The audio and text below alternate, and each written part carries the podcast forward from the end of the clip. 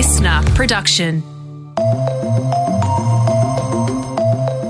Hey, Rhianna Patrick here, and welcome to the briefing.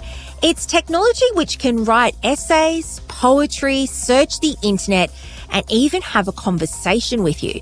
But it also has the potential to spread misinformation and disinformation like never before. A machine or a group of machines can spread far more inf- misinformation than humans ever could on their own. The volume is going to be the problem. And what most experts, including Jeremy Howard, who I interviewed for my piece, believe is that we're really going to have to change how we view anything we see on the internet. New AI chatbot, ChatGPT, has got a lot of people talking with what it can do, but how much should we trust it? And do we need to be more discerning about the information it gives us?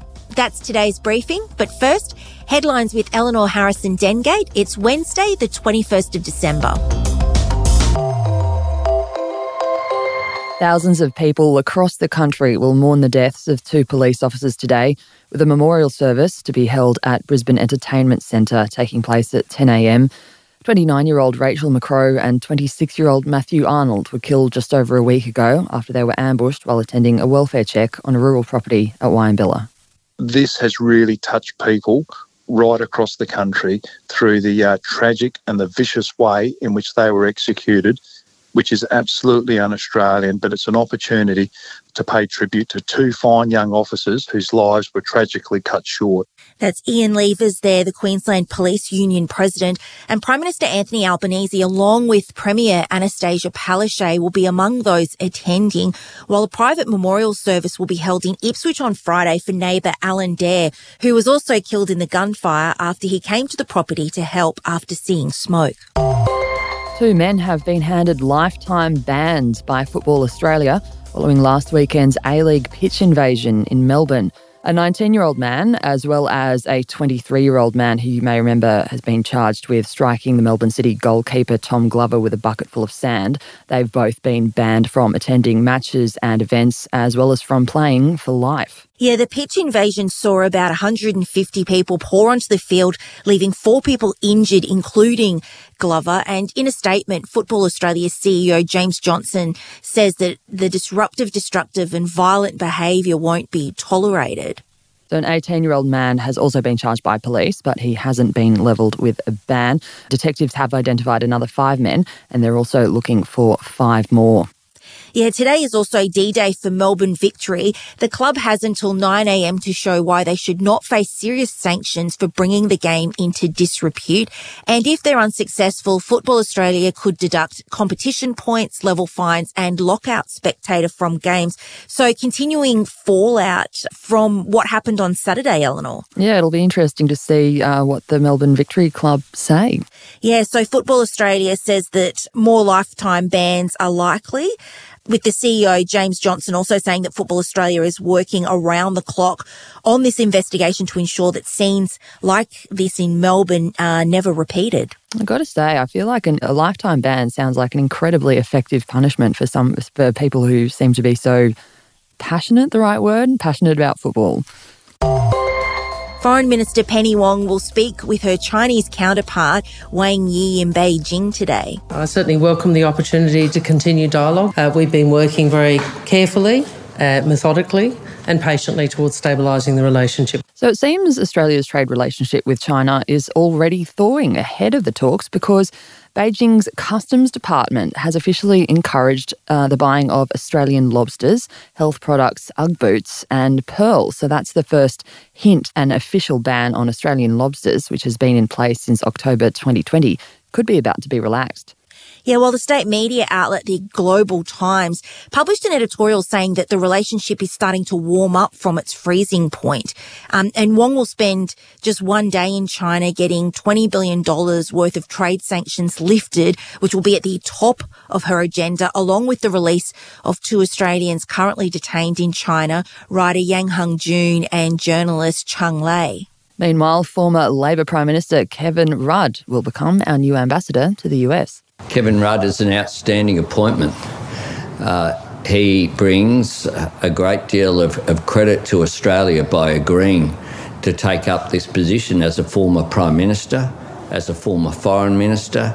So Rudd says he's honoured to accept the role. There have been a few mutterings that uh, he might go a bit off piste, and uh, Anthony Albanese could be dealing with another foreign minister. So we'll see how that works out. Four young people who went missing while paddleboarding in choppy waters off Victoria's Mornington Peninsula have been found. It was it was all right initially, so but suddenly you know I don't know it was like a wind that just keeping us away from the beach. That's 18 year old Rong Shu on the ABC there. So he and another 18 year old man, as well as two women aged 18 and 19, had set off on Monday evening from the Rosebud foreshore, uh, which is in the southeast of Port Phillip Bay, uh, and before they were pulled out by the tide and caught in strong winds. Yeah, they washed up on Swan Island in the early hours of Tuesday morning where they found shelter in a hut, eventually being found by security guards. And Eleanor, it sounds like it was a bit of a miracle that they were found. Yeah, that's exactly what Rongsha said. And, you know, one of the kids' fathers said that they actually weren't particularly good swimmers. And then, you know, they were out at sea trying to sort of flag down passing boats, people on the beach. People couldn't see them properly.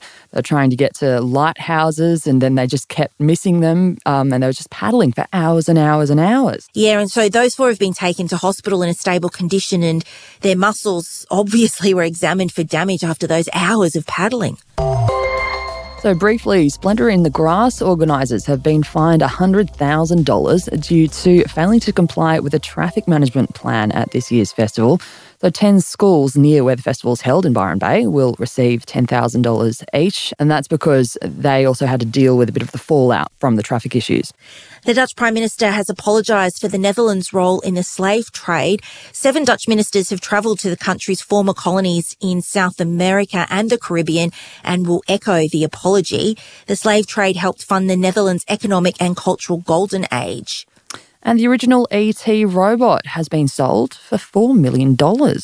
Eleanor, I'm a bit excited about an ET robot, but apparently a really rare piece one of the last surviving animatronic ETs used in the making of the film, uh, but also saw, um, apart from Darth Maul's lightsaber, there was a Harry Potter Nimbus 2000 broom used in The Prisoner of Azkaban, um, which sold for just over $120,000. So someone's having a Merry Christmas. I'm really glad I now know what you would do if you had a spare 4 million too. That's true. Thanks, Eleanor. Uh, coming up, AI chatbots.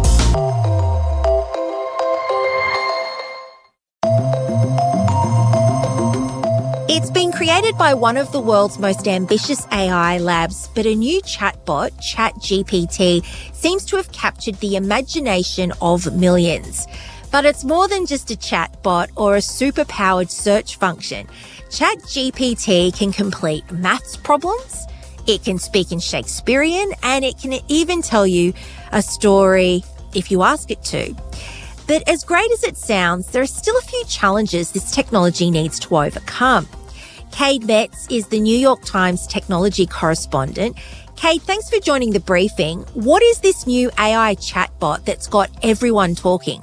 Well, it does a pretty good job of chatting with you, first of all, or at least a better job than any technology along similar lines has done in the past. Um, it's also gotten in front of many more people than similar technologies in the past. Over a million people have used this over the past three weeks, and it has given them insight into a type of technology that has really been building to this point for the last five years. So, when we talk about what chat GPT is, I mean, what is the potential of the technology that we're seeing here and what could it possibly do going forward? On one level, it is what people call a chat bot, meaning you can chat with it. You can ask it questions in you know a pretty casual manner and it will respond and you can to a certain extent have a back and forth exchange with it as if you were having a back and forth exchange with a person but calling it a chatbot doesn't completely describe it. The other thing that this type of technology can do is generate all sorts of other digital text, not just you know responding to your questions, but it can generate. Let's say you want a series of ideas for some tweets you want to send out. It can generate those tweets for you.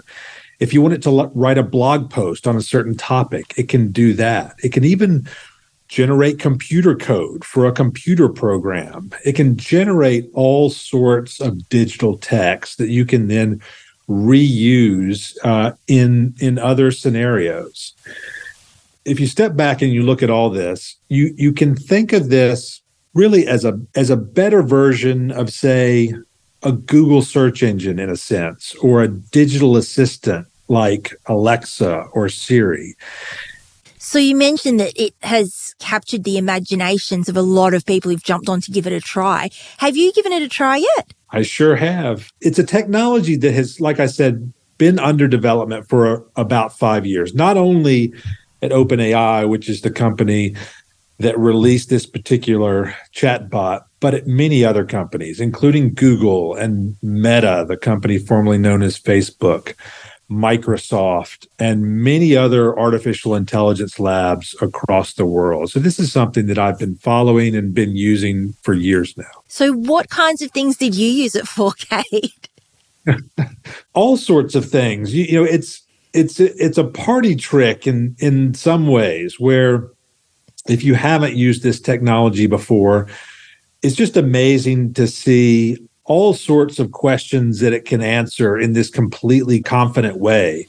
So I cover, for instance, um, what's called uh, quantum computing, uh, a, a, a new type of computing that is under development at various companies. And so I asked it to explain to me, describe to me what a quantum computer is, and and it can do that. Uh, I interviewed for a piece I recently wrote a guy who's who's based in Australia named Jeremy Howard, uh, an artificial intelligence researcher who was instrumental in building this type of technology. He has put his seven year old daughter in front of this, and she has asked everything from can you describe ChatGPT? She says, what trigonometry is is good for? Can you write me a story about a character named Flim Flammy, right? And it can, it can do all those things. But this also comes with a warning. And Jeremy Howard was good at underlining this. He told his daughter, you also have to realize that you cannot believe everything this technology says. Just as you can't believe what everything that people tell you, just as you can't believe everything you read on the internet. This technology delivers its answers in a super confident way. And we tend to assume when machines do that, that they're right. And they're not necessarily right. And one of the things about this technology is that it generates all sorts of information that may or may not be true. So, whereas it's fun to use this, uh, whereas it's fascinating, you have to take everything it says with a grain of salt. It's quite entertaining. You're absolutely right. But I mean, as you've mentioned there, the danger of misinformation when technology like this is pulling from what's available on the internet. I mean, what is a real world example of how someone who wants to spread misinformation and disinformation could use AI chatbots technology? in a lot of ways, what it's it's going to amplify a problem that we've all dealt with for years now. The problem of of disinformation on the internet. In the past, if you wanted to spread disinformation, what in a, in a kind of calculated way, you had to hire a bunch of people and you had to put them into a room and they had to type out whatever misinformation it was you wanted to spread and they had to spread it. Now, what we're seeing is that in the years to come, machines will be able to do that. And the reason that's important is, is that a machine or a group of machines can spread far more inf- misinformation than humans ever could on their own. The volume is going to be the problem. And what most experts, including Jeremy Howard, who I interviewed for my piece, believe is that we're really going to have to change how we view anything we see on the internet. As a society, we're going to have to be more skeptical, uh, not only about the text that we read, but the images that we see. This same technology can be used to generate images as well as text. So we're going to have the same problem across multiple media. And the question remains is our society up to that task? Are we up to being that skeptical of everything that we see? I mean, it's a good question, isn't it? That we really have to start questioning more of what we see and not just taking it on face value. Um, but I guess, you know, this is one of the problems that, that companies are coming up against. But I mean, OpenAI, as you were saying, aren't the only company developing this kind of work. But I mean, what are some of what have other companies encountered in developing this tech if that's one part of it about the way that these bots use information or maybe facts merging with a little bit of, you know, with a little bit of fiction in there as well. There are multiple problems. So whether you're OpenAI or you're Google, which is also at the forefront of this, or any other company building this technology, or any other academic lab, you're dealing with the fact that this technology blends fact with fiction. You're also dealing with the fact that it can generate toxic information, hate speech, another language that you don't necessarily want a system like this uh, delivering. These systems can also be biased because they're trained on data from the internet, which is biased. Um, they're going to exhibit that bias as well. So, potentially bias against women or people of color. These are issues that that all these companies are trying to solve, but it's not obvious how to solve these issues. Um, we've had some progress, but there are no definite solutions. So, Cade, then, I mean, should we trust AI chatbots? You should tr- trust them no more and no less than anything else you come across on the internet. This has been our job for years now to take into account what you're reading and to double check it to to not take everything that you're given at face value that's a hard thing to do, particularly with a technology like this that is so conversational in a way that seems to be so human. We need to remember that whenever we're having a conversation with anyone, whenever we're reading anything on the internet, we need to have some skepticism. We have to we have to think that what we're hearing, what we're seeing may not be right. We have to double check it, whatever the source is. And this is certainly true of this technology as well. So after delving into this, Cade, I mean, what did you walk away thinking when it comes to just, I guess, how popular ChatGPT is at the moment? Well, it's been clear for a while that this this technology was coming. What this shows that there there is a real appetite for it from the general public. They enjoy interacting with this type of system. And we're, increasingly, we're going to see companies start start to deploy this this type of thing, and and we'll see if if they can they can iron out the wrinkles, deal with the flaws. We'll see if they can actually make money from it. We'll see how these sorts of things dovetail with the services that we use today. These are all open questions. But one thing we do know is this technology is impressive today. It is continuing to be improved, not only by these companies we've talked about, these well known businesses like Google and Meta and Microsoft and OpenAI, but this is technology that is freely available to anyone who wants to build off of it. It's what's called open source software. And that's where the disinformation problem is is doubly disturbing. These known companies can restrict um, in various ways what these services can do when they release them. But that doesn't mean they can restrict bad actors from taking the technology themselves and doing with it what they will, of using it to spread disinformation and the like this type of technology is is out of the genie's bottle, uh, so to speak, and it can be built upon and used by anyone to do all sorts of things. That's Cade Metz there, the New York Times technology correspondent, and definitely a good reminder to question everything.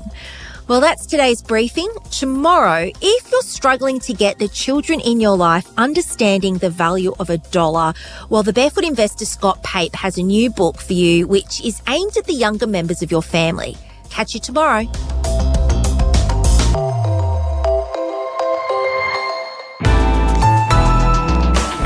Listener.